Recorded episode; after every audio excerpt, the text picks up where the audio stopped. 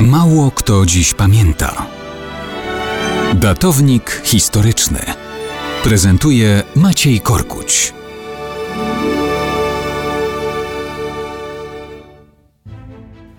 Mało kto dziś pamięta, że 7 kwietnia 1789 roku na sułtańskim tronie w Istanbule zasiadł Selim III, syn Mustafy III.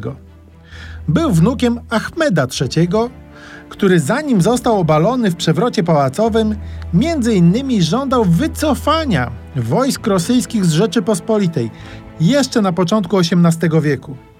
Teraz Selim III szedł w ślady dziadka. Nigdy nie uznał traktatów rozbiorowych, które wykreśliły Rzeczpospolitą z mapy Europy.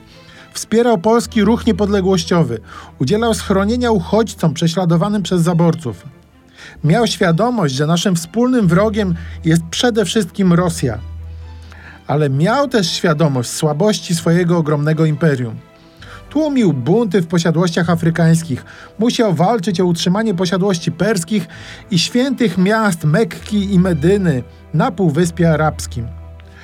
Próbował reorganizować państwo, modernizował armię i flotę, unowocześniał umocnienia cieśnin czarnomorskich, zmieniał system podatkowy, powściągał przy tym rewolucyjne nastroje przenikające z jakobińskiej Francji.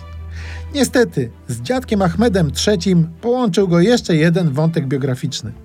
W 1807 roku również on został obalony w wyniku pałacowego przewrotu Janczarów, którym jego reformy nie przypadły do gustu. Sułtanem został jego bratanek, który kazał stryja udusić. Rok później bratanek też został obalony i zamordowany. No cóż, imperium wielkie, a tron hmm, dość niebezpieczny.